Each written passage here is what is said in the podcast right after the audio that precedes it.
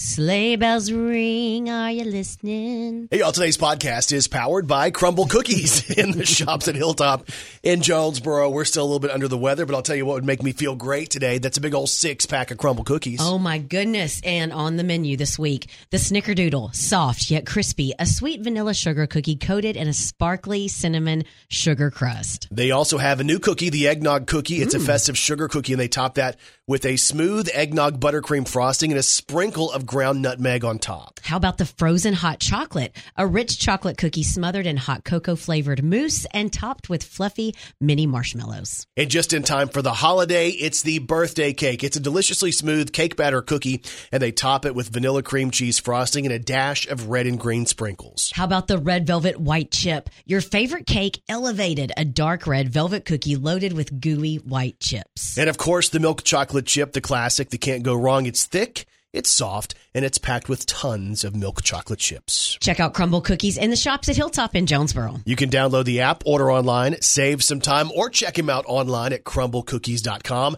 And always remember and never forget this holiday season, Crumbl Cookies caters. Here's the podcast.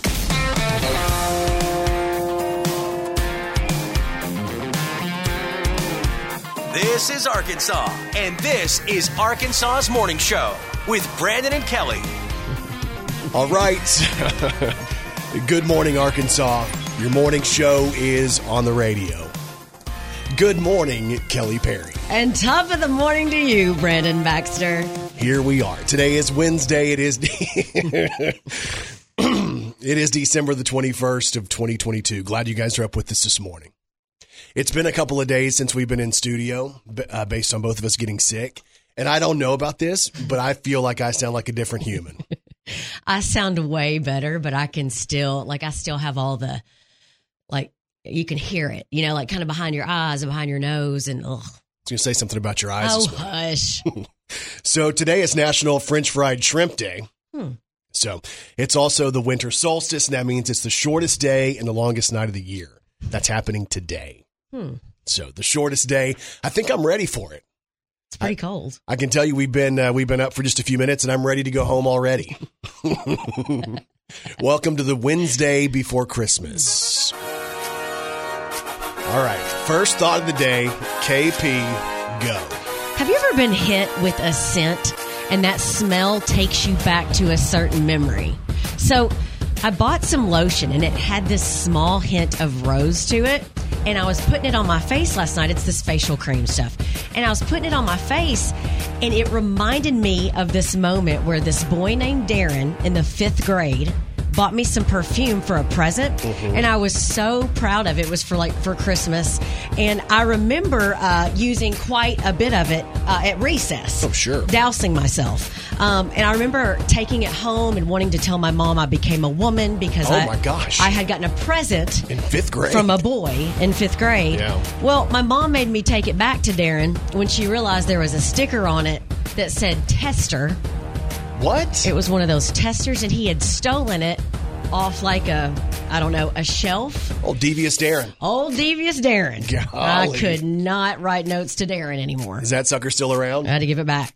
Darren, I, you know what? I do not know what happened to Darren. Can somebody find Darren for me? Was he local? The, no, This is was a else? guy. Let's see, fifth grade. That was uh, Jacksonville, Arkansas.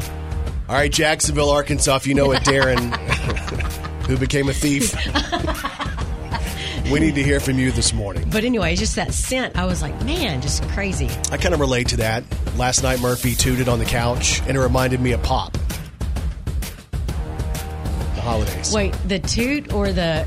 Yeah. Okay, that's disgusting? Brandon. You know, after too much food. Okay. Yeah. First thought of the day, besides that one, yeah. double B, go. Uh, number one, I don't think I can breathe all the way. I can't either. I can feel like okay, I'm gonna I'm gonna struggle talking today on the Yeah. Breakfast Club, which Uh-huh. should be fun. what else do we have going on? Uh, so I've had multiple days to do nothing but lay in the bed. like terrible. I got I got sick Saturday night. I was in bed for days and days and days, and then I thought, well, I've slept. You know, I've slept and slept and slept because I was so bored. And then last night it was about I don't know twelve thirty, and I thought, you know what, idiot, it's time to go to bed. So even after multiple days off and sick, where I've slept nonstop, I can't go to bed right before I have to go to work. It messes you up. I know. So I got three hours of sleep last night, and I sound like this. It's going to be one of those days. We do appreciate you guys uh, dealing with us today because it's going to be a different level as we get set for Christmas weekend. All right, let's get you caught up on what's trending this morning with Arkansas's morning show.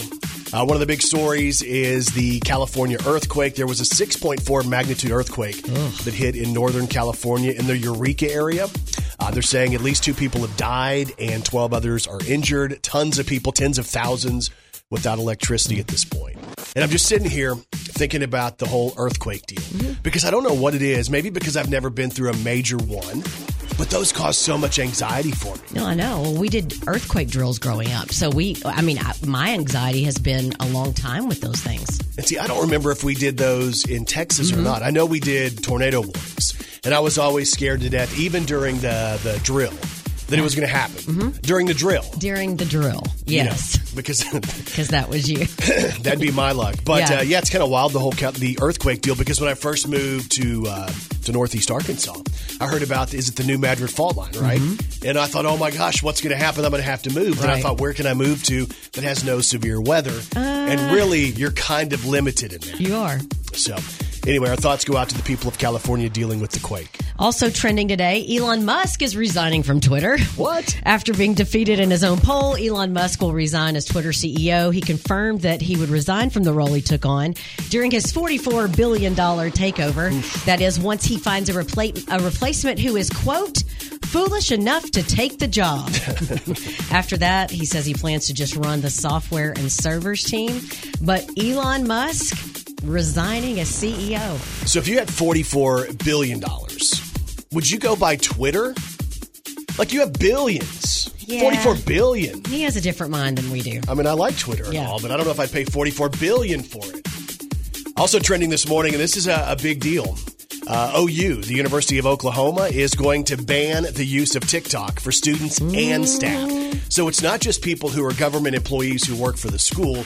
They're telling the kids they can't use it either if they go to OU, and they're saying they're trying to block it from all of the uh, all of the uh, the routers and stuff like that Wow. all of the connections that the kids might have on the campus. And it's again because of the fear that the Chinese are getting information from TikTok. So, will this happen elsewhere? And the reason Oklahoma's doing it is because their governor is kind of one of those guys behind it saying, hey, no, you need to stop using this. We're going to stop the state from using it. And they stopped OU from using it as well. So, that's a pretty big story Yeah. this morning as well. And that's what's trending as you get up with Arkansas's Morning Show with Brandon and Kelly. Brandon Baxter in the morning.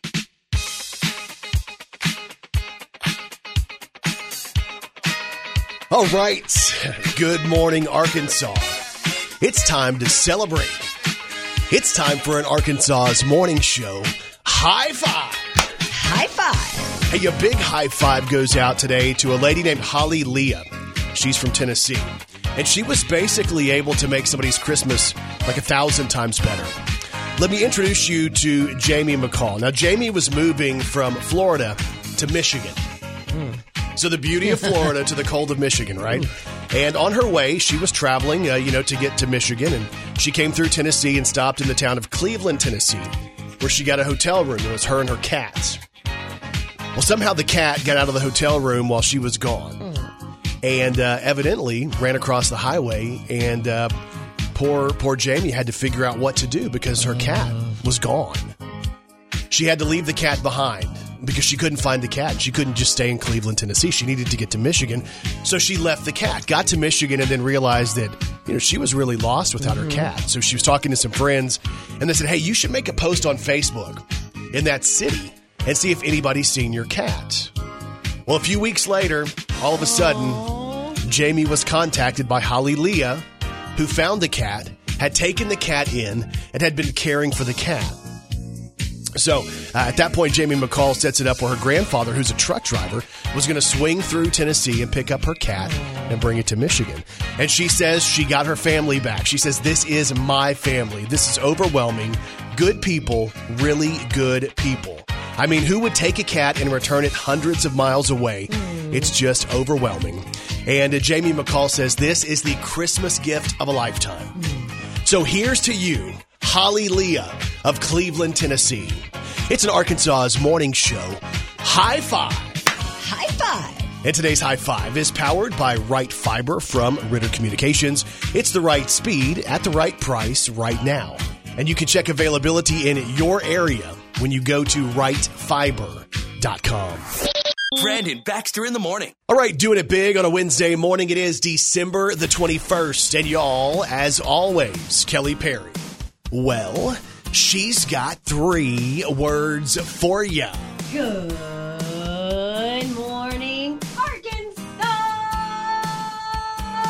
This is Country Music News on Arkansas's Morning Show with Brandon and Kelly. We have country music news today on Morgan Wallen.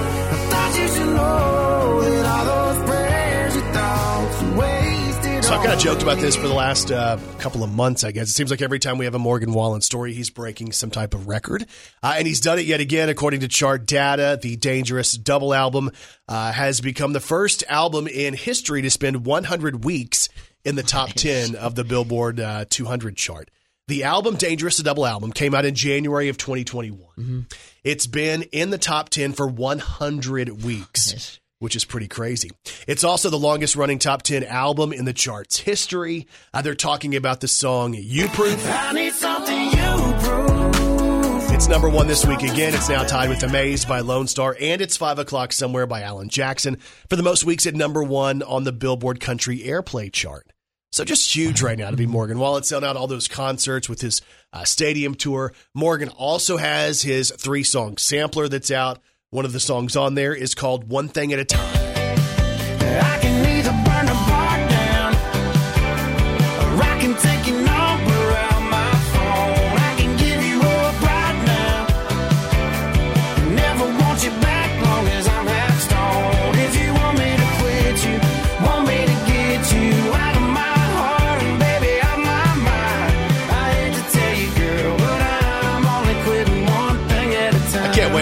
Album, man. But that's Morgan Wallen. Congratulations to him. We have country music news today on Kane Brown.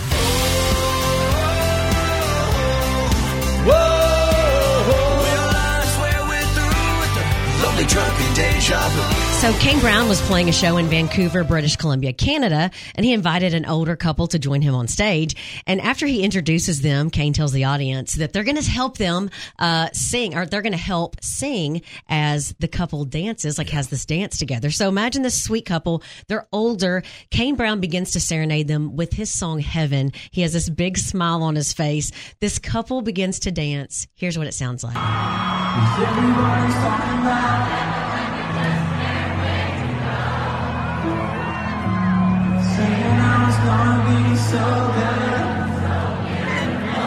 How sweet.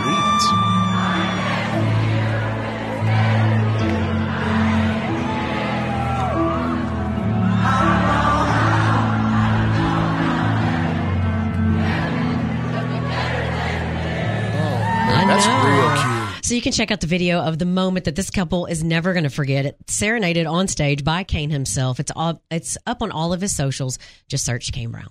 And country music news today, today on Wynonna Judd.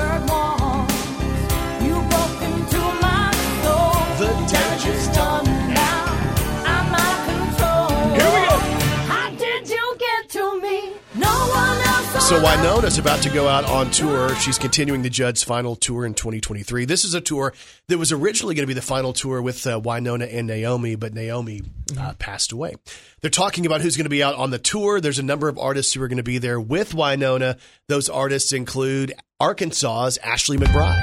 It's just a room, King. You ain't got a lot to Little Big Town's going out with Wynonna. And the closest dates to us include uh, February dates in Tulsa, Kansas City, and St. Louis. And the special guest on that leg of the tour is Kelsea Ballerini. Could be forever in my way. That's just the kind of So get ready for the Judds and the final tour.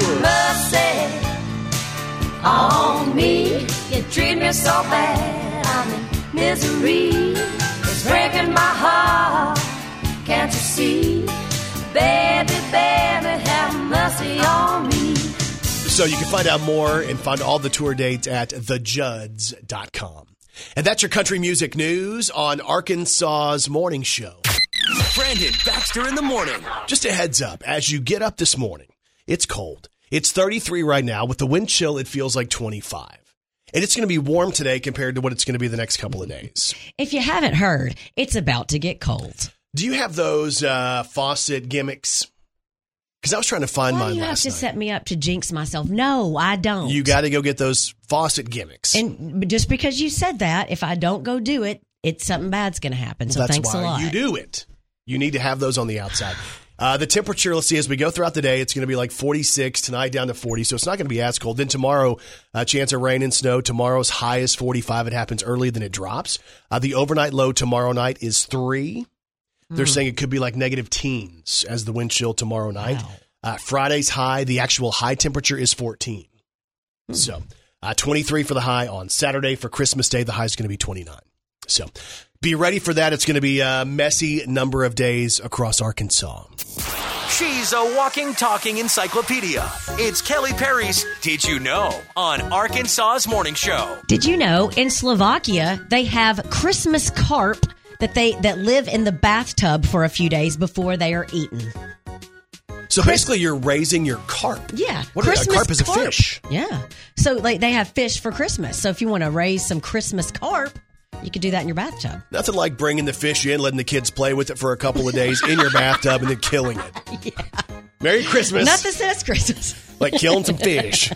Did you know Alaska has more caribou than people? Are those gummy bears? Let that sink in. Brandon, Caribou gummy, gummy bears? I'm not even going to talk to you. Uh, is that not anymore. what that is? What is it? Yeah, it's gummy bears. What is it? What's a caribou? It's like one of those big moose looking things. That's what I thought. Uh huh. Leave me alone. Uh-huh. I'm going home. Did you know dairy cows like to listen to music? Not only are cows attracted to music, they stick around, listen, and even seem to be quite absorbed. Studies conducted in Japan found that cows were 23% more likely and quicker to enter an automatic milking stall when music was played just prior to milking. Sounds like Kelly. I wonder what kind of music they listen to. All right. Did you just say it? You're an idiot. What? The milking station. Okay. Don't you like drinking milk? okay. You're an idiot. And if you didn't know, now you know. Brandon Baxter in the morning. I don't think we're right still. No, we you can still hear it in our voices, both of us. And I'm trying. But I do feel like the Iron Sheik's son, Duncan Sheik, this morning. Yeah, you said that earlier. I don't I don't you know that I'm not very educated when it comes to wrestling. Uh I don't know what you're talking about. Do you know who the Iron Sheik is? I do know that, but I don't know why you're referencing his son. You don't understand his son, Duncan Sheik? no. I am barely breathing, and I can't find That's how I feel today. Don't know who I'm kidding. I'm barely breathing. I can barely breathe in here. And I stand here waiting, But for another day. Is Duncan Sheik known for not to be I don't understand. That's Duncan Sheik right there. Are you lying? Are you serious? Why would I make that up? That's Brandon, Duncan you make a lot of stuff up that people believe. Y'all send her pictures that prove to her that Duncan Sheik and the Iron Sheik are related. And that's him singing the song? Yes, the Iron Sheik's doing background vocals. In that. Brandon, now you went a step too far. Did you know that? No, I might have believed you Oh, until oh, okay. No. until then. Yeah, I'm not sure. Uh-uh. how did you uh, How did you deal with being sick? Um, basically tried to keep myself asleep. Like, Yeah, and I wasn't even because you just. I, it wasn't achy. It was like that every time you kind of breathe in, it hurts behind your eyes Mm-hmm. and your head. And like if you take a big breath, it's like your ribs hurt. And I was just like, oh. And even watching the shows I wanted to watch wasn't, it wasn't enjoyable because I, didn't feel good. Right, it's awful. Yeah. And I remember as a kid when I'd fake being sick, I'd you know be great. But like as adults, you can't just fake being sick. Like we got stuff to do. No, and that's I hate being. I, I like. I don't want to stay home. So, and, and especially having other people do my work or our work or what we have to do. Right. Oh, I hate Yeah, this isn't the hard part of our day. Like the hard part of our day is real life. This is the fun part of the day. yeah. Uh, so I sat around much like you. Like now, the good news is I started to feel kind of bad on Saturday night. So Sunday was all day football, Yeah. and then Monday I was like, "What am I going to do on Monday?" Because there was Monday night football. But like, what do I do the rest of the day? So I watched football talk most of the day, Oh, that sounds just riveting. which a lot of people would be very excited by. Uh-huh. I was watching football talk, and then I would go over to diners, drive-ins, and dives, and I watched a whole bunch of that, I think I'd rather wrap presents. like David's family.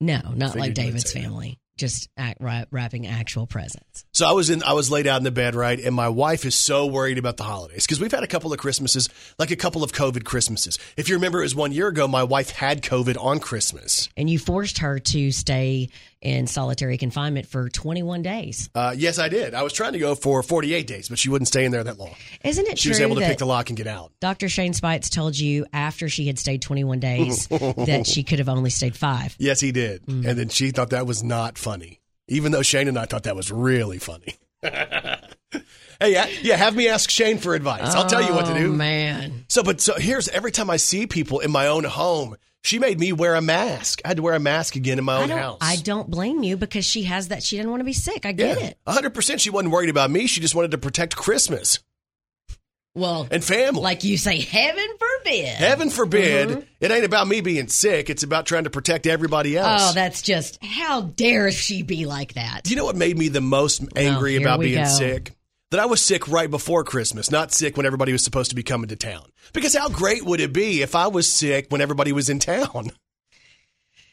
Brandon, Too far? Mm-hmm. I know this sounds crazy. Believe me, I know it. It's crazy. That sounds kind of crazy. You must be crazy. And people are crazy. a man in Greenville, South Carolina, stole a Santa display, then later had a change of heart, returned, and apologized. What? Listen to this. And because of that, the restaurant owner says she won't be pressing charges. The manager of the restaurant showed up one morning and discovered that somebody had taken off with a stuffed Santa that was part of her outdoor hol- holiday decorations. So the city of Greenville tweeted a surveillance video of the Santa thief in action. Well, a few hours later, later they discovered that a man identified as Melvin was already there to confess for stealing, and he wanted to apologize. The owner told him if he wanted to, uh, you know, apologize, he would have to do it on camera and come clean. So Melvin did it. No way. He told the restaurant owner that he was really sorry, and he added that he had been out celebrating a friend's birthday and he was intoxicated. Melvin went on to say he knows saying sorry doesn't do anything, but he promised to do better. So she accepted the apology along with a bouquet of roses brought by Melvin, and he also helped the owner fix up the Santa display. oh, Yeah. that's sweet. Good job, Melvin. Well, speaking of stealing a Santa Christmas display, how do or why do reindeer like Beyonce so much? Why do reindeer like Beyonce? Because she slays. Oh, come on. hey, hey, hey, uh, uh, Here we go. We can't boo this.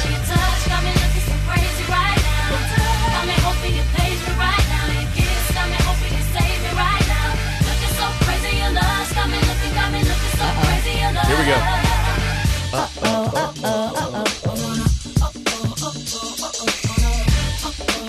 Come on, Beyonce. I like that song. And there's Texas even- represent. She's from H Town, Houston, uh, okay, up in here. and there's even more proof that people are crazy. Brandon Baxter in the morning. Kelly Perry, I have one question for you. Are you ready to celebrate some local people? Let's do it. Let's do the birthdays. Happy birthday to you. Oh, Happy yeah. birthday to you. Happy birthday, happy birthday. Wait Happy birthday to you. For it. Well, well, well. Time for birthdays for it today. It is Wednesday, December the 21st of 2022. Local birthdays, local celebrities. Here we go. Happy birthday goes out to Wild Bill Presley, who celebrates his birthday today. Happy birthday. He was uh, an early mentor of mine in radio and Yeah. appreciate him a whole bunch for what he taught me. So happy birthday to Wild Bill, who celebrates his birthday today. Also celebrating today, Jenna Futrell Green Oh, of Jonesboro celebrates today. happy birthday, Jenna. Amber Tyler from Marmaduke is celebrating. Wayne Thurman of Jonesboro. We have Sarah McDaniel of Jonesboro celebrating today. Jenny Hall Hess from Wynne is celebrating. Courtney Spear of Jonesboro. Eddie O'Gwen from Wynne has a birthday. Mandy Scott in Walnut Ridge. Michaela Talmadge is turning 21 today, and Dolly Fleeman of Jonesboro has a birthday as well. And if you have a birthday today, we say this. We say Happy birthday. to all y'all. And you celebrate with these celebrities.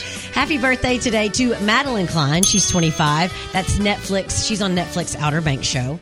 Uh, that's a big show, by the way. Everybody likes that show. Yes. That's another one that you're not going to be able to watch, I think. I love Tyra Banks Okay. Well, she is not in the show. and Billy Banks from Okay, Tyba. Yes. Isn't his name Billy Banks? Yes. I think it's blanks. Yes. I also love Sasha Banks Okay. from. WWE. All right. Happy birthday today to Steven Yeun, who is 38 from The Walking Dead. Kiefer Sutherland is 50, 56 from Designated Survivor and Stand By Me, The Lost Boys, and A Few Good Men. And 24. That was a good show, That too. was a good Yeah. show. Happy birthday to Ray Romano, who is 65 from Everybody Loves Raymond. Samuel L. Jackson is 74. Of course, one of his biggest movies was Pulp Fiction. Yep. Happy birthday to Jane Fonda, who is 85 from Grace and Frankie. Hang on. What's the song? Fonda ain't got a motor in the back of her Honda. Honda. 'Cause the Anaconda. Don't want unless you got yes. Con- it- Anaconda. okay. Up in here. Okay. What's that, baby got back? Yes, Sir Mix-a-Lot. Thank you. references Jane Fonda. So happy that's birthday what I'm saying, Jane to Fonda. Jane. And happy birthday today to Lee Roy Parnell, Yes. who is 66. You might remember him from this song.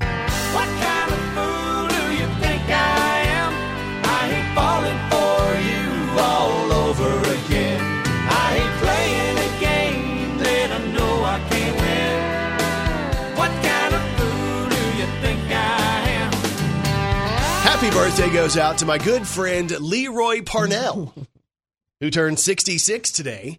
Happy birthday, Leroy.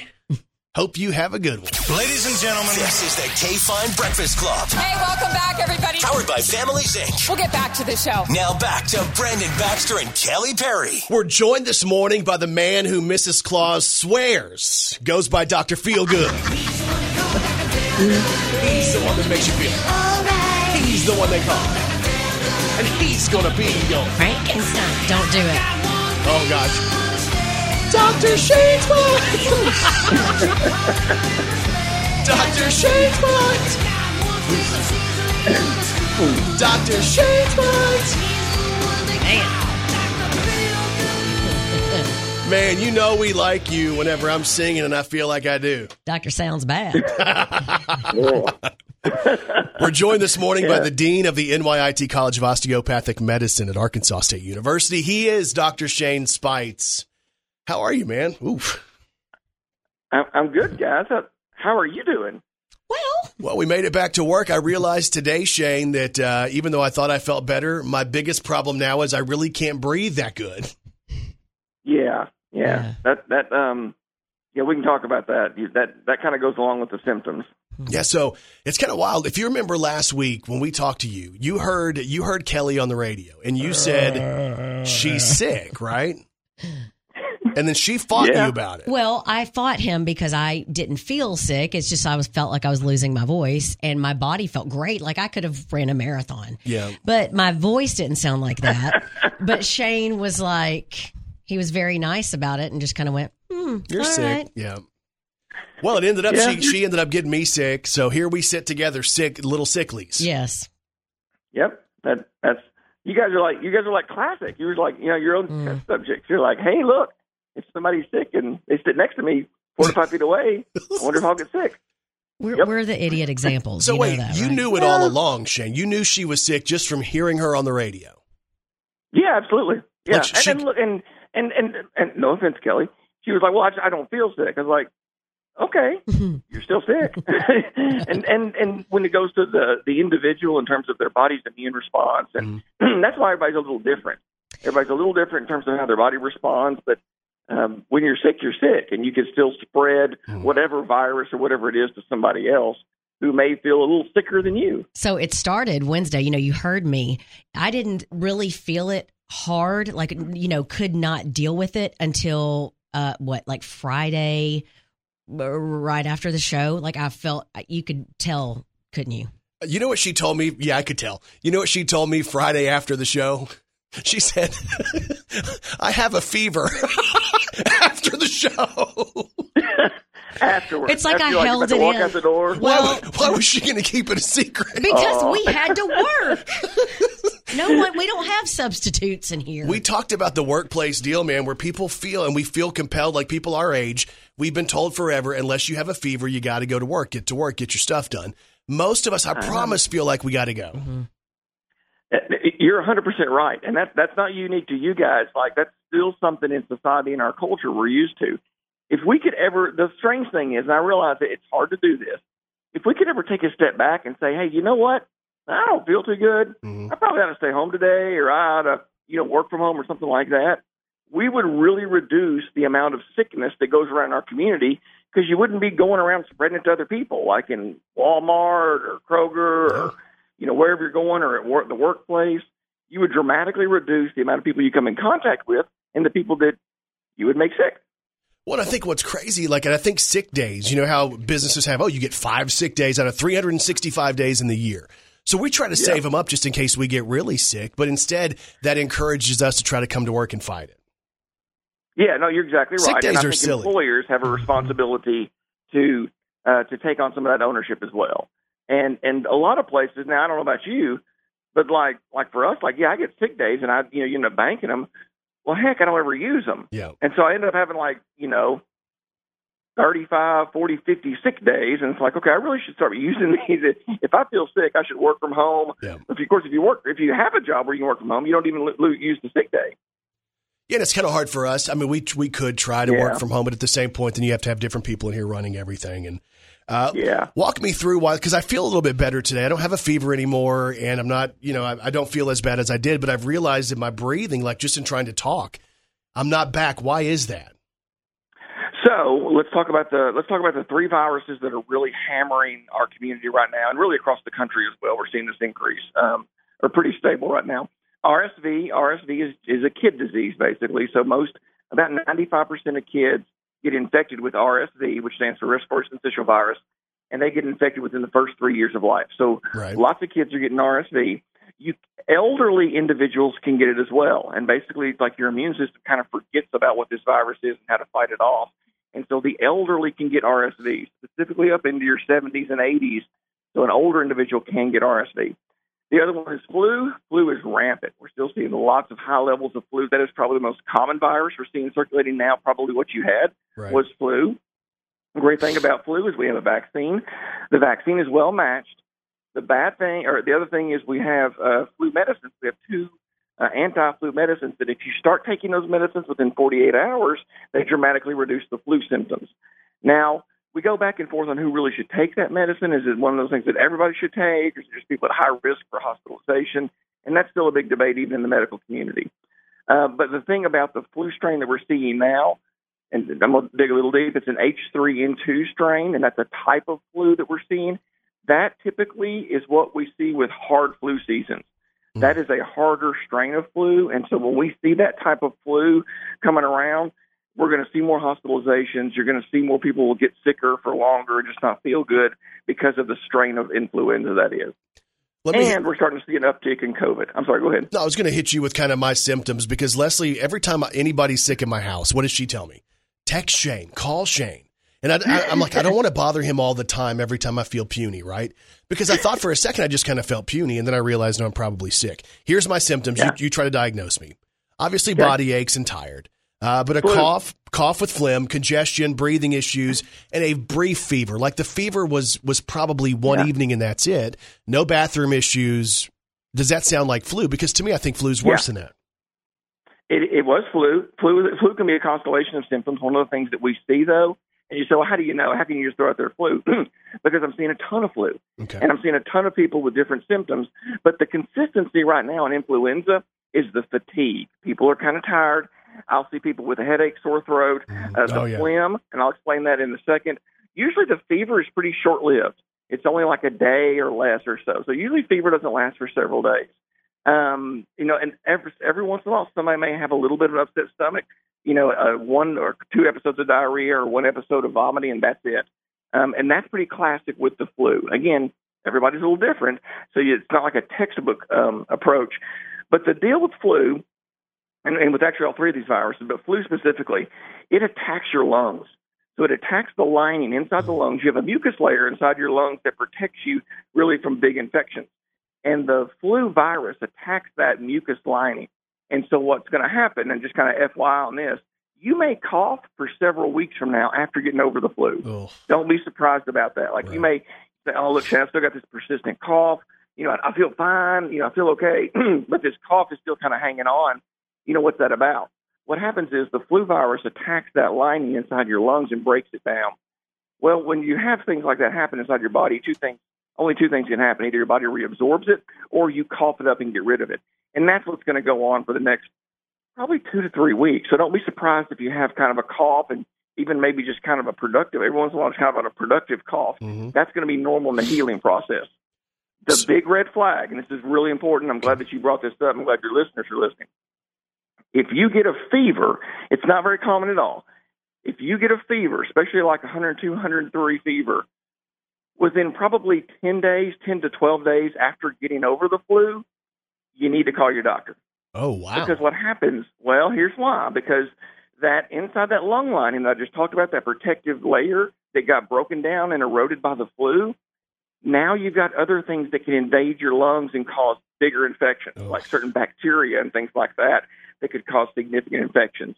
It's not common, but it's something we watch for on the on the physician side. What does the flu kind of like? What's the run of the flu? Because I feel better today. Am I still contagious though? Because now you're making me nervous about it.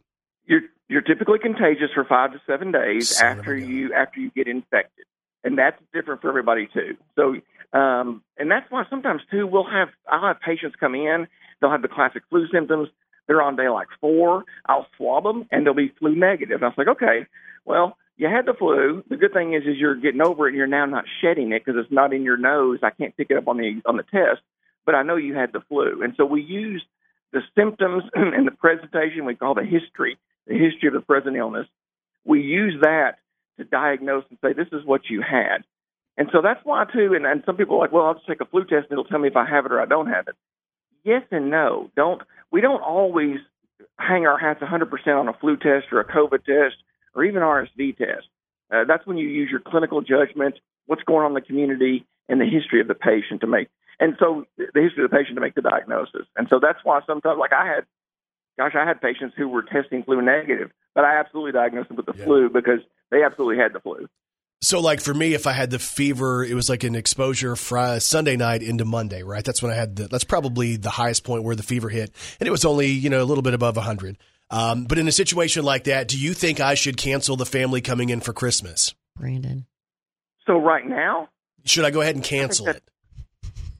yeah, is Careful. your wife on here? Careful, careful. No, but I need to make sure to protect everybody, Shane. Uh huh. I need to protect everybody. Trust me, he doesn't care about anyone. Shut but, up. I'm sorry. Stop talking.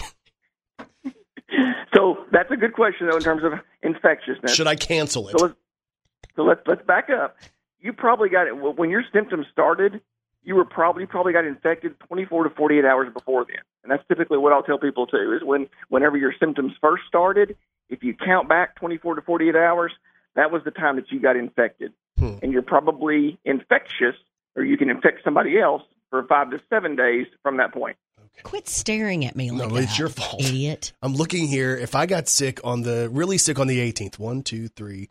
So, gosh, I really think I should be a little more proactive and maybe refrain from being around people for at least eight days. Oh my god. Uh, Well, uh, yeah, uh, one of the things that, and this is God, I hate this is even so much controversy. You're making him but you're nervous, it- Brandon. you're seeing it in the news now is the whole, you know, do you wear a mask when you're sick? Mhm. Or do you wear a mask if you're at high risk of getting sick? Let's say I'm a cancer patient and I, you know, or going somewhere, something like that. You'll see that in the media. They're talking about that. It does reduce the, the transmission. It does Yeah. reduce the risk of getting infected. I did wear a mask at home anytime I was leaving the bedroom for the last number of days. So uh, Leslie said, "Hey, go go to Shane. Let him give you a shot, antibiotics, or or you know whatever. What do you think about a shot with the flu?" Oh, I'm so glad you brought that up. And and I'll be honest with you, I'm, and I'm talking to all your listeners. Yep. But I'm talking to any of your listeners that work at clinics. Okay. Stop writing antibiotics and stop giving steroids for a viral infection. It doesn't work. And But then- why do people and- feel and- like it does? And I remember, I, I, I remember, I taught residents. I, you know, teach medical students. I've been in, in medical education for a long time. Practiced medicine for a long time. All we do when we give antibiotics for a virus is we weaken the immune system because we knock out the gut bacteria, and that that and that gut bacteria is important for our immune system to be able to fight off viruses, to be able to mount a response. Mhm. So we're actually working against the body when we give antibiotics for a viral infection. And RSV, flu, and COVID are all three viral infections. Sometimes we'll kind of we'll rationalize in our head it's like, well, they might have a bacterial infection. And I, look, if they have a bacterial infection, then we treat the bacterial infection. Strep throat is a is a is a is a great example of a bacterial infection. Mhm. We absolutely treat strep throat with antibiotics. There are certain pneumonias we absolutely treat. That one I told you about that hey, this could come up after the flu. Yep. We absolutely treat that with antibiotics. High powered antibiotics to knock it out. Antibiotics absolutely have their place. But like in, in flu, we've got Tamiflu, we've got um, we've got uh, Xofluza, we've got new medicines that we can use that actually do work for the flu. Um, you know, again, dependent on the patient, and that's why you know every patient's different. We don't we don't. It's not a blanket statement that everybody gets this or everybody gets that. You just can't. You know, medicine's not a not a cookbook approach for the most part. There are things that we do routinely, but each patient is different. So is the best thing to do is just let it run its course? Is that mm-hmm. really the best way to handle the flu, even Yeah. even though we feel For- awful? Yeah, for you right now, absolutely. And it goes back to, and these are things we've talked about, Brandon, for for a while now. Is okay, what can I do to make sure my body's in the best shape so that if I get the flu, that I'm not as sick, or, or when I'm getting over. So we talk about activity, we talk about your diet, we talk about um, uh, we talk about your sleep cycle, we talk about how important that is to be able to have your body um, uh, basically heal itself. Uh, we talk about your mental wellness. So all those things not only help keep you healthy, but help you get over an acute illness. Um, and when I talk about things like there was a new study that came out about aspartame just recently, um, and it talked about the link to that and and worsening anxiety. Aspartame, if you don't remember that, that's like NutraSweet or Equal. It's those, it's those, it's some of those um, extra sweeteners. Well, I mean, so we're starting to see some of these compounds that we take in routinely and don't think anything about it. We're starting to see the research come out and say, eh, this may not be the best thing to do. So in terms of diet, again, fruits, vegetables, um, when you eat is important. Not eating a real heavy meal at at um, at dinner, which is what we all do. Um, all these things are important. it's just so Are you interesting. staying active? Are you walking around? No, you know, I, I didn't feel good for a couple of days, but I did. I was more active yesterday. But it's just wild when you look at what happens. So much of it comes back to those things you mentioned: diet, exercise, mental wellness, sleep. Mm-hmm. it really comes back to to preventing so much. Yet that's an area where so many of us, oh, we're busy, we can't eat right. Oh, we're busy, we didn't get enough sleep. Oh, we're not as active as we should be. All those different things, we build those excuses. And, and remember this too, and this is, and I, we've talked about this before. Between seventy to eighty percent, and this is documented. So everything I'm telling you has medical evidence that it documents and backs it up. Seventy to eighty percent of our diseases that we manage are preventable. Mm. Seventy to eighty percent of the diseases that we see in our clinics and our hospitals are preventable, whether it be heart disease, high blood pressure, diabetes, uh, some cancers. I mean, all these things. So, but we've got to do our part, and I think it's hard for people to, like it's just like you said, stop what I'm doing and make time for exercise, or you know, the extra effort to eat a salad versus this, or eat Yeah. more raw fruits and raw vegetables.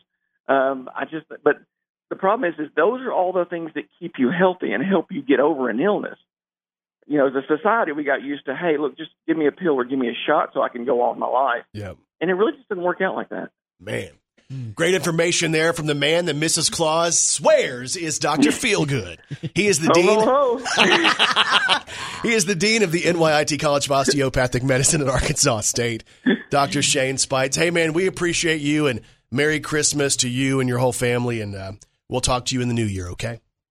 Absolutely. Look forward to it. Merry Christmas, you guys. Me too. Hope you have a great holiday, great break. Stay safe. See you, man. This is the K Fine Breakfast Club, which is powered by Families Inc. Counseling Services. Ladies and gentlemen, this is the K Fine Breakfast Club, Hey, welcome back, everybody. powered by Families Inc. We'll get back to the show. Now back to Brandon Baxter and Kelly Perry. We're joined this morning by one of our good friends. She is Don Lair from Families Inc. Counseling Services. And Don, it's always great to have the chance to chat with you. How are you this morning? I'm doing great. Um, I've been lucked out so far, and I've not been sick, and my child has. But um, we're all doing pretty well now. And um, I had wished that I could come into the to the studio this week. I wanted to see you guys face to face and give you a hug. But gosh, after I heard what was going You on, don't I'm want like, any of this. no way. Yeah. So Don, the whole reason I got sick is because of Kelly. Have you heard that? Did, did you hear no, that this no one even knows I'm sick because you've been talking about you being sick oh, the whole oh, time. come on now. I kind of noticed that, Kelly. Oh. Yeah, Saying. I know, Dawn. I, I hate to state the obvious. Remember when I said Don was one of our good friends? This is no longer the case. Is. Hush. Hey, we, ended just now. hey, I guess we saw you. The last time we saw you was last week. I guess it was um, at Duck Oh, Classic, right? Oh yeah. Yeah, I was helping um, set up there at the Classic. I did not actually end up getting to make the event. I'm sure you guys did a fantastic job, though. Well, thank you. We, we had a lot of fun, but the wild thing was we saw you walking on the day of the setup. And I looked at you. I said, Don, what are you doing here? and what I've realized with you, and, and really kind of how you lead uh, marketing with Families Inc., i- is you guys really do want to give back to every organization, every group in the area, things that you guys believe in. And you were there donating your time just to help the setup for NEA Baptist, which I thought was pretty cool and speaks highly of you know kind of how you do things. Oh, and I appreciate that. Thank you very much. I, I appreciate that I have that opportunity to do that through Families Inc. There's a lot of wonderful organizations around here. Um, I, that's one of the things I wanted to visit about today, if you guys don't mind, is is um, you know if you're I don't know if people realize this, but um, we are the uh, we, of course you guys promote this well that we are the sponsor of the Breakfast Club, but you give us a standing spot with that Yeah. at 7:45, and we don't always use it. We we use it sometimes to promote events we're doing, or I'm lucky to get some of our wonderful therapists on there sometimes to do some education, and I think I'm going to get to roll that out more um, uh, structurally next year, looking like maybe every other week. I'm going to be able to do that. Awesome. So I'm excited about that.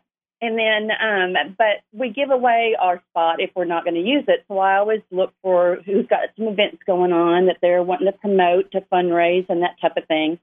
But you know, this is the time of the year that if you're looking to make some um, year-end contributions, there's just some great organizations out there. And I was kind of doing a take on, you know, uh, Kelly Clarkson's show, what she's liking. Right. Um, so I have just a few in particular that jump out at me right now. And um, one of them is Together Our Foster, Together We Foster. Yeah. Um, their mission is to support and encourage each individual in the foster care unification process. So they work with the foster family, the biological family, and the agencies that are working for them. And um, one of our staff, our medical records um, director, she is um, on the board there. Actually, she's the president. So it's not just me giving back. Mhm. Um, we have a lot of great folks that do that. No, I'll stand up. I want to say with because I've done events with Together We Foster. Yeah, I hosted their yeah. their dinner in Yeah. Paragould.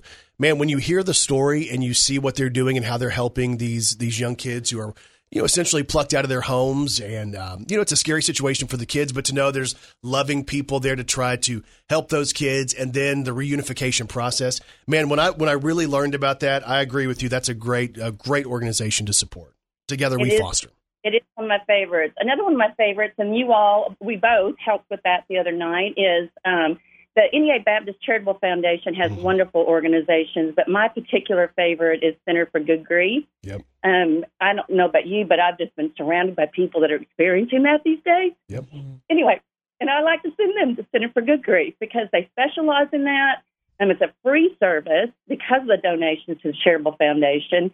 And they just have wonderful folks. In fact, they have several of our, our old folks working there. So um, I, they've told me that it feels like a mission to them, a calling to them. And so I just really think highly of that organization. And, and, and I know Anna Page has been on. You've talked with her. You've talked with Rhonda Parker Yep. um, in the past. They're just wonderful folks. No, I agree on that one too. That's another great organization, and there's a lot of people out there who don't realize how much they're hurting, uh, and they need somebody to talk to in a situation where grief is there. And sometimes, Don, it could take it could take ten or fifteen or twenty years for people to go and get the help that they need. You know, I'm constantly surprised by that. I'm uh, I'm an, um, was a little bit naive about grief myself, and and um, uh, yeah, I mean, it's, there's some people that just still really carry that heavy on their hearts, and so I strongly encourage them to reach out to NEA Baptist Center for Good Grief. Um, you can go to their NEA Baptist Foundation.org slash programs and find that. Um, another good one, I mean, there's so many good ones, my Oh, yeah. gosh, but another one that's really making an impact in this community um, is Hope Found of NEA. You know, they're um, educating strongly the students, parents, law enforcement, educators, social service professionals, and healthcare providers to recognize and prevent human trafficking. I mean, it, it, it actually happens around here. Yeah. Um, and then additionally, they provide resources to victims and survivors as they're able. So that's just a really unique um, organization that we didn't think we had to have around here, I'm thinking.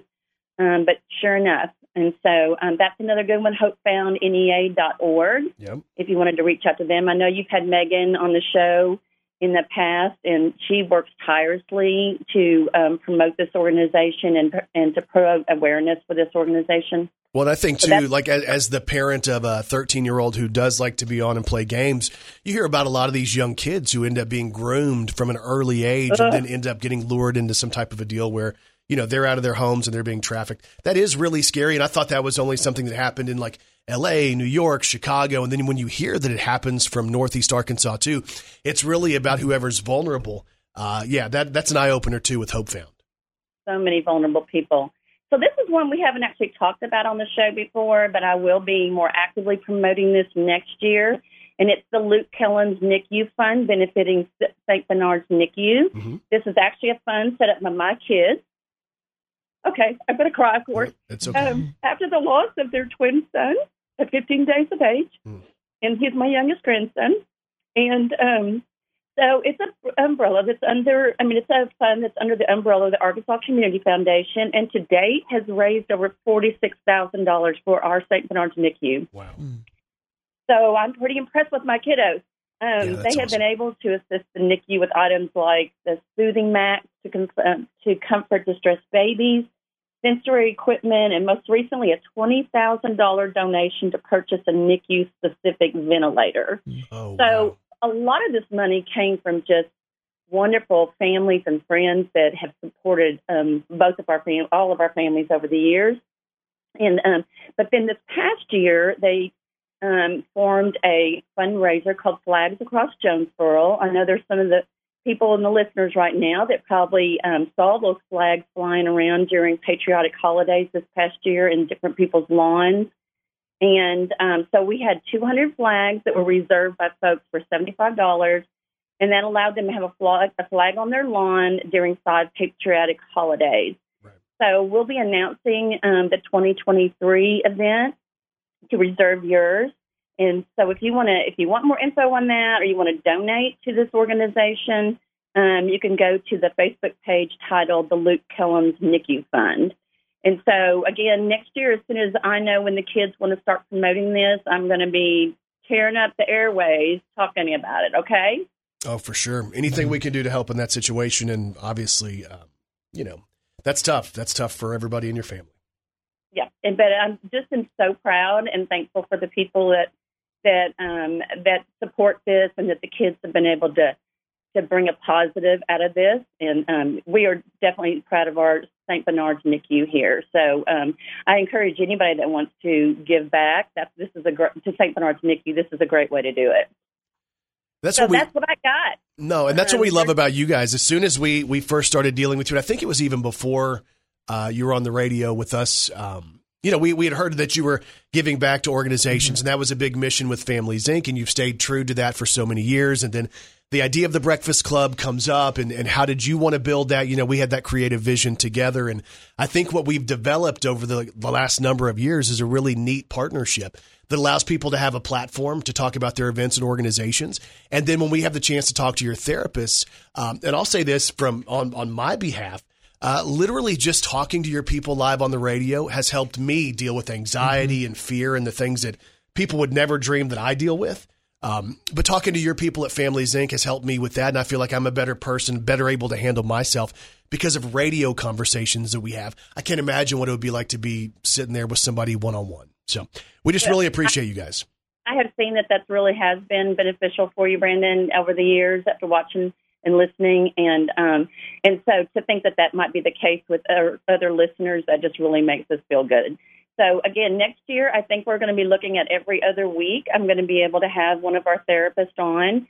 And one of the things we'd really like to do, and you and I can talk about this on how we can promote this a little bit more, But let's find out what the listeners want to listen and what they want to hear about, what they want education about. Yep.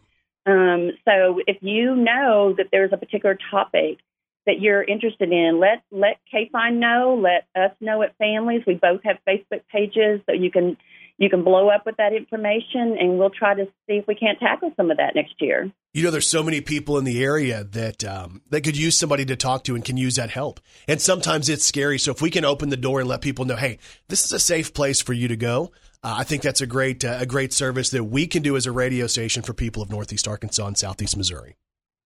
Sounds great. Love it.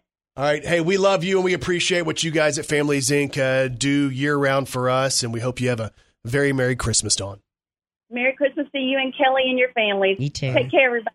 Ladies and gentlemen, this is the K Fine Breakfast Club, Hey, welcome back, everybody. powered by Families Inc. We'll get back to the show. Now back to Brandon Baxter and Kelly Perry. We're joined this morning by Danny Capalis from Jonesboro Parks and Recreation. Hey, Danny, what's happening, man? I guess the season's kind of busy for you, huh? It absolutely is. Hey, thank y'all so much for having me on. But it is. It is the Christmas season, and then we've got a uh, a wonderful cold front coming through. So we're all scouring, trying to trying to make sure everybody's going to be safe through this uh, next couple of days. But I guess let's let's start off with that because that is a huge topic as we look at uh, what the weather's going to do. Now today's not going to be that bad, even though it's cold. Uh, when we look at what's going to happen, uh, like overnight tomorrow night, we're talking about a real low temperature of three. They're saying that maybe with the wind chill, it could be negative 15, negative 18, negative 20. Uh, and we don't see that that often. Uh, how is the city of Jonesboro preparing for that just in case somebody needs to get warm?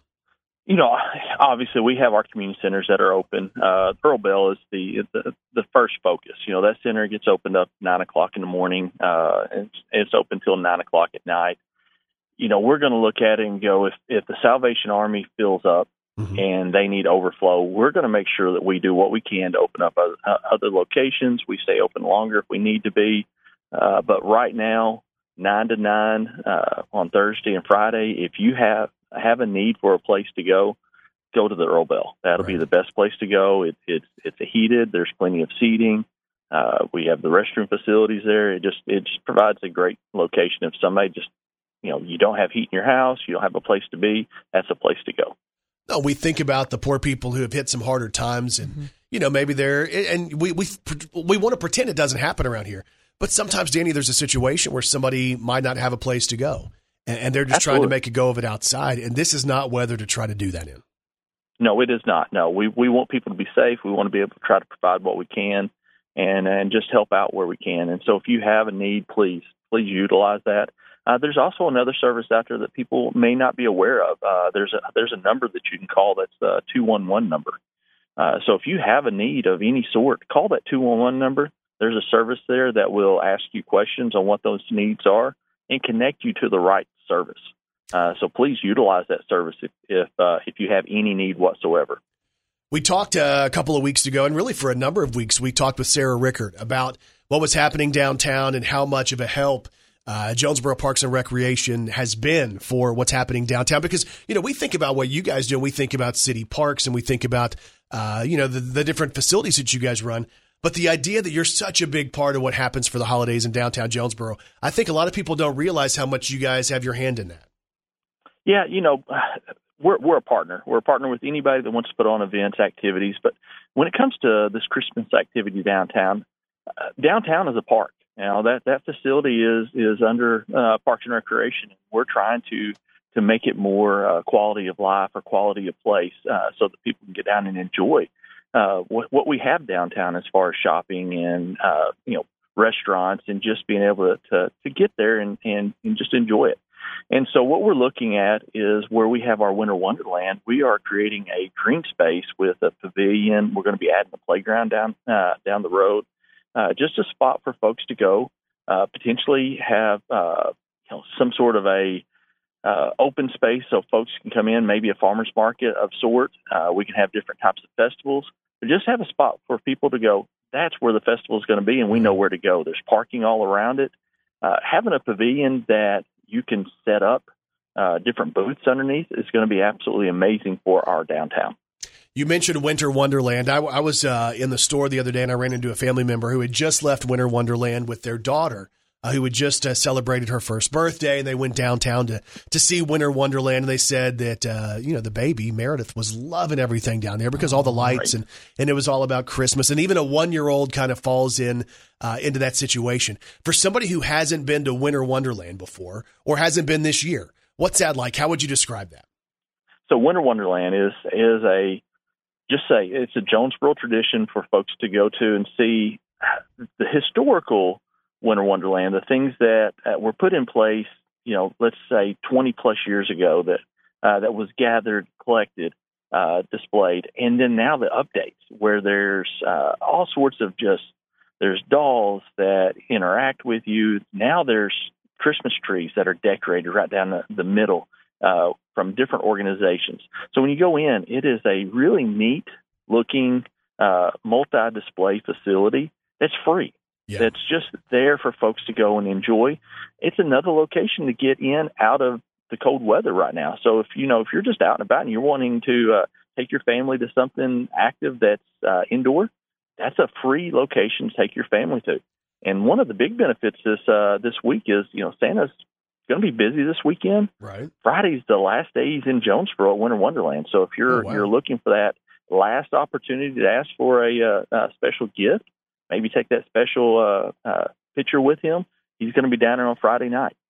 So a lot of people are going to have time off over the next couple of days. If they're looking to go down to Winter Wonderland, what do the hours look like for that? That that opens up at 4:30, so it's 4:30 to 9 on Friday. So uh, plenty of opportunity on Friday evening to get down and enjoy. We also have a skating rink that's right out in front of Winter Wonderland. So if you you know, obviously it's going to be cold.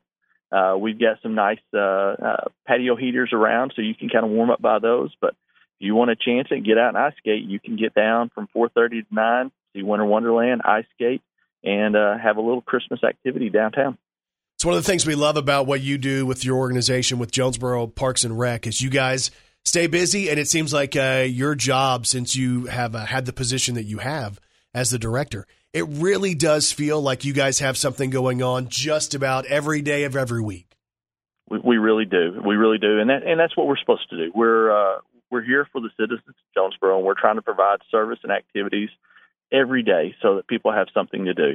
Uh, you know, Craighead Forest, jewel of Jonesboro. Yeah. If y'all haven't noticed, uh, you know, we lost last year uh, an iconic piece of that park, which was an elbow tree. Yep. And uh, you know, a lot of people didn't realize that that there was another tree in that park uh, that that was created 200 years ago, and we're calling it the new elbow tree. I know that's kind of a 200 year old tree, calling it new, but it is Right. new to a lot of people. And so we've cut a new trail, uh, chat trail, where folks can actually walk to it and get their new uh, uh, family pictures uh, with this tree. And it's absolutely amazing because this tree was bent by the Native Americans back in 1823 Wow. was when the tree first got its first bend, and now it's still there, still in that park. And so it's really a true part of history right there. Again, it's Danny Kapales. And, and Danny, one more question. Is it still true that you are the hardest working man in the city of Jonesboro, including Mayor Copenhaver? I Brandon. would say that I fall right behind anybody else and work right beside whoever else wants to work hard with me. Nice. Good answer. Man, You're you idiot, have Brandon. learned how to deal with this show, haven't Uh-huh. you? He knew. Hey, I absolutely appreciate y'all, and I love I love those questions. yeah, I'm sure you There's do. a new class you have to take that's how to put up with Brandon Baxter Baxter on the radio. Yeah, it's going to be done Yeah. Mm-hmm. through the city of Jonesboro, led by the mayor. So, hey, man, really though, a- a- we joke with you, uh, you know, every time we talk to you, but we appreciate the work that you do and your entire team does. And you know, again, Sarah Rickert bragged on the entire teams at Park and Rec, Parks and Rec, as you guys were preparing for Joy Fest, and anything we can do to support what you guys do, just let us know, okay? Well, thank you. Hey, and, and same thing to Sarah. Sarah was absolutely amazing with Joy Fest. That's that's that's a, a new tradition. She's started it four years ago, and it's just continued to grow, and it, it's absolutely amazing for our downtown. He is the director of Jonesboro Parks and Recreation. He is Danny Kapales. Danny, Merry Christmas to you and your family, and we'll talk to you in the new year, okay, man? Thank you, and you too. Ladies and gentlemen, this is the K Fine Breakfast Club, Hey, welcome back, everybody. powered by Families Inc. We'll get back to the show. Now back to Brandon Baxter and Kelly Perry. We're joined this morning by the man you need. He is Dr. Kevin Reed. He is man's best friend. He is our best friend, and he is the veterinarian of choice of Arkansas's morning show with Brandon and Kelly. It's Dr. Kevin Reed from Vet Care back with Wet Nose Wednesday. Dr. Reed, good morning, man. How you feeling? I'm feeling great. Sorry, I, I missed you guys the last couple of days, uh, and I hope the rumor's not true. But I'd heard that y'all had mononucleosis. Oh, hang on. That's not a good rumor to start. so dumb. Kevin, she is the reason I got sick. She's the reason my entire Christmas plans have been thrown out the window. Okay, Brandon. Hey, let me ask you this Yeah. about about when we get sick because it's kind of crazy, right? I get sick and everybody wants to avoid me. My wife now has a reason to avoid me. My son wants to stay away from me, right? They're making me wear a mask when I leave the room. Yet Murphy Lee wants to hang out with me. How do I not get Murphy Lee sick? Yeah. Well, How does Murphy not get the flu? You know, our viruses usually don't infect them, dogs, and theirs don't infect us, which is a good thing. But why do you think that is? Is there some scientific reason why we can't get our dogs sick? I think it's just uh, you know genetic makeup. Uh, their viruses like you know like canine cells, and ours like human cells. And and you know there's there's instances where like for example the rabies virus can affect any mammal. So you know some of these viruses have adapted to different hosts. Uh, but uh, you know fortunately for the most part, dog viruses stay in the dogs, and we don't give. Um, our viruses to dogs, so that's a good thing. So as we get ready for this uh, extremely cold weather, right? We're looking at temperatures like the overnight temperature tr- uh, tomorrow. The low is going to be three. The wind chill is going to be in the negative teens, maybe even close to negative twenty. What do we need to think about with our pets? Well, you know, I, I this was interesting. I just I was looking this up this week. Um, you know, at zero degrees, it basically will take a 16 ounce bottle of water about 90 minutes to freeze. Okay. So when you think of these dog dishes outside that are, you know, more surface area, they're not usually that deep in water. You know, and and with the wind chill factored in, you know, metal bowls especially, you know, a bowl of water could could basically freeze in uh, an hour. And you know, who's wanting to go out and check on your outside animals' water every hour? Not me for sure. And so I think it's imperative that you know, if you've got an outside pet, please try to find a way to bring them in and shelter them.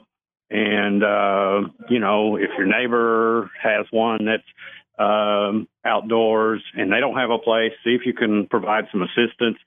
If you know of a situation where there's a person next to, you know, in your neighborhood or you've seen animals that don't have shelter or maybe you stay outside without any kind of shelter, you know, do them a favor and maybe contact animal control and, you know, maybe they could provide them some temporary uh, shelter or at least educate them on what they need because it's going to be miserable out Right. there. And, you know, we haven't seen this kind of weather in a while. And, um, you know, it's just, they don't need to be outside. And when you look at the wind chill potential, the, uh, you know, these thin ears, especially on cats, they're only a couple millimeters thick. And most dogs aren't much more than four or five millimeters thick you know those little blood vessels are so close to the surface and basically there's a really you know inherent danger with frostbite with this kind of temperature and, and conditions so you know not only of the ears but the toes the tip of the tail and especially if you've got a older pet or one that's very thin and doesn't have uh, the insulating ability with uh, body fat and a, and a thick hair coat you know really be cognizant of the fact when you walk them outside So I know you typically don't deal with horses and cows and animals of that nature, but like animals you can't bring inside. Uh, how do they deal yeah, with weather they need like to this? have some place to get into some shelter, some kind of lean-to or barn, preferably.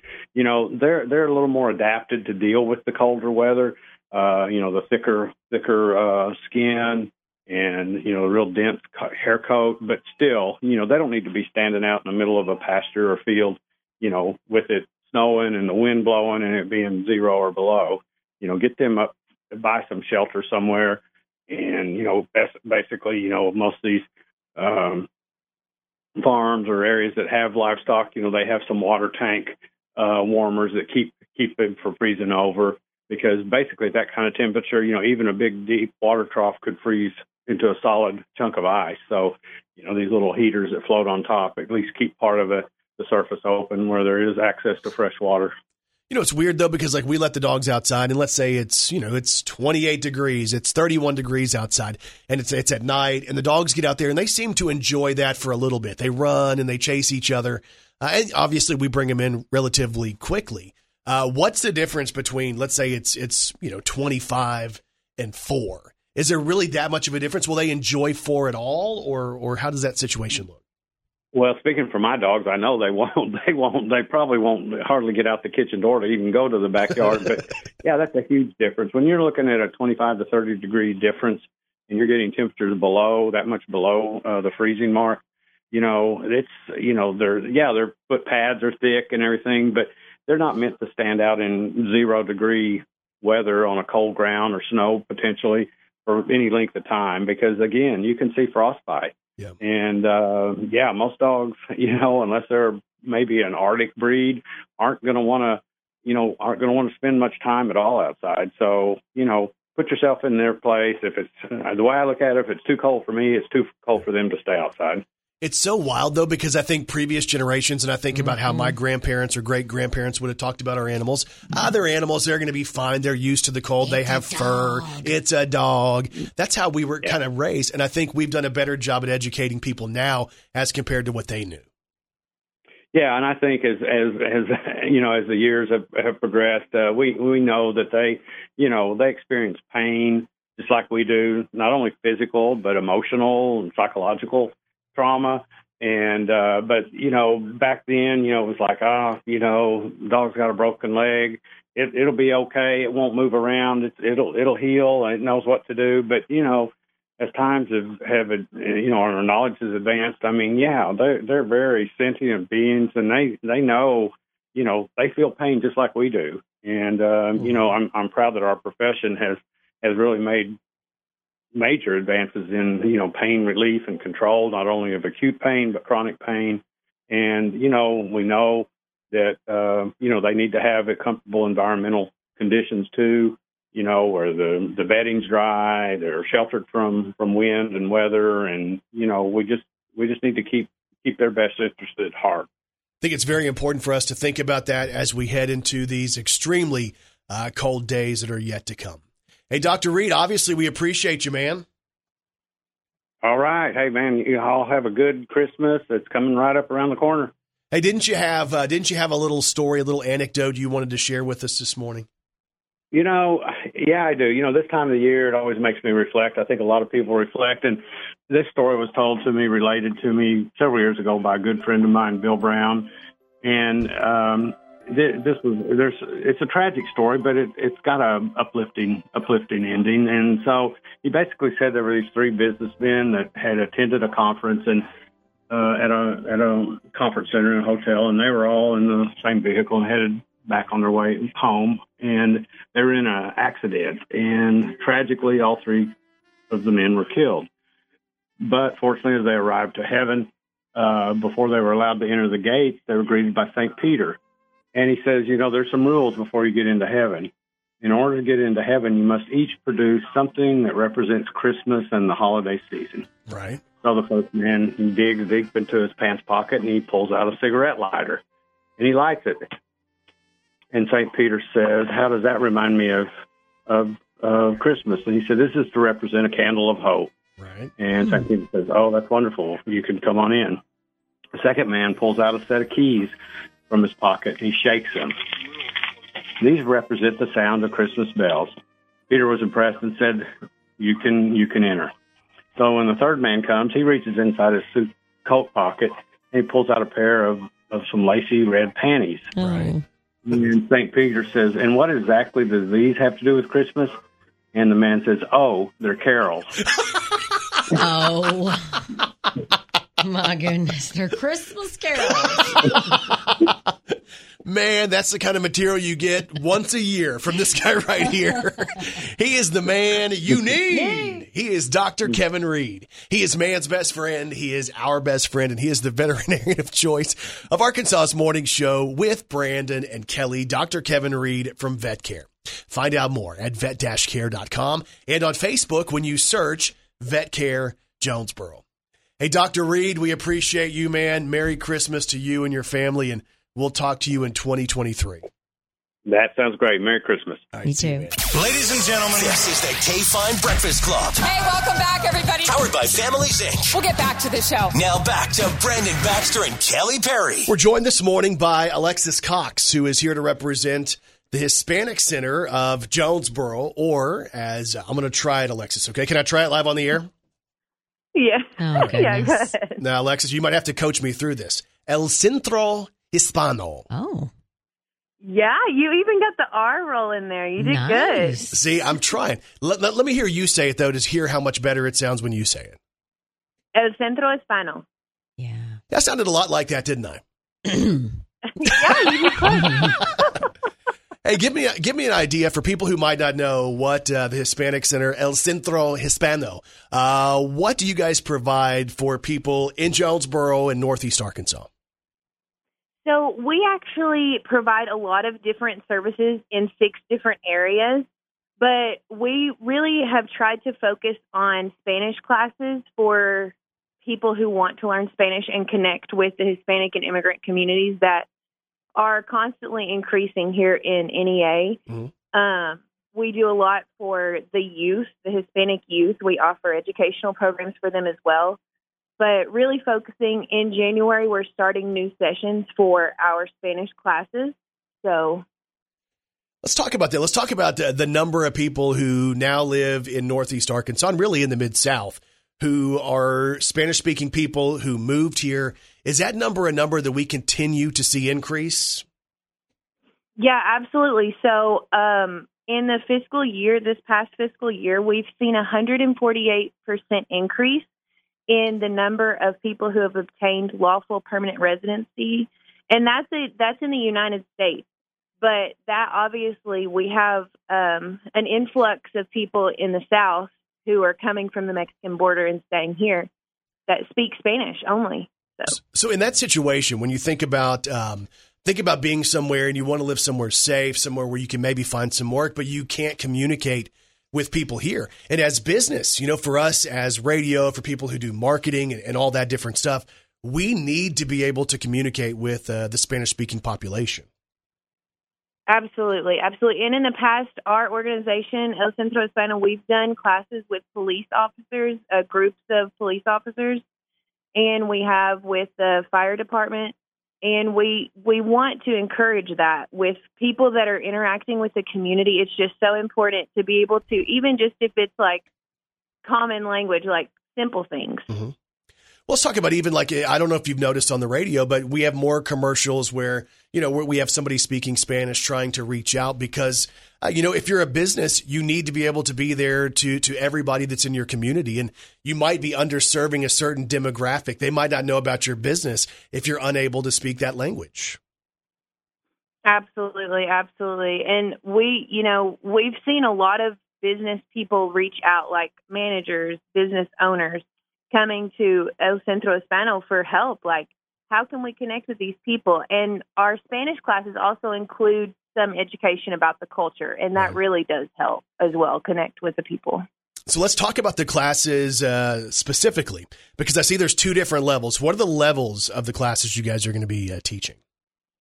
So we have level one, which is like an entry level. You'll learn like common greetings and how to do basic interactions. And those are going to be starting on January 23rd. And those will be on Mondays and Wednesdays. Um, and we'll have two sessions of level one because that's kind of like the most common course that we do. And then we have level two, which it's a more in depth. Um, you'll be learning, of course, more vocabulary, more grammar, um, how to how to incorporate verbs and things like that into your sentences. Um, and that's going to be on Tuesday, starting January 24th. So if people and those are eight. no, go ahead. There are eight classes, and they're one time per week, and they're $130 with materials included, like your books and everything. Yeah. And when you think about the investment that as an individual you can make in yourself, but really in your business to be able to to, you know, have the ability to speak Spanish, I think that that's invaluable right there that you guys are going to provide for for such a low cost. Yeah, absolutely. And that's really the goal is to is to do this at a low cost so that people can say, "Oh, you know, I could do that.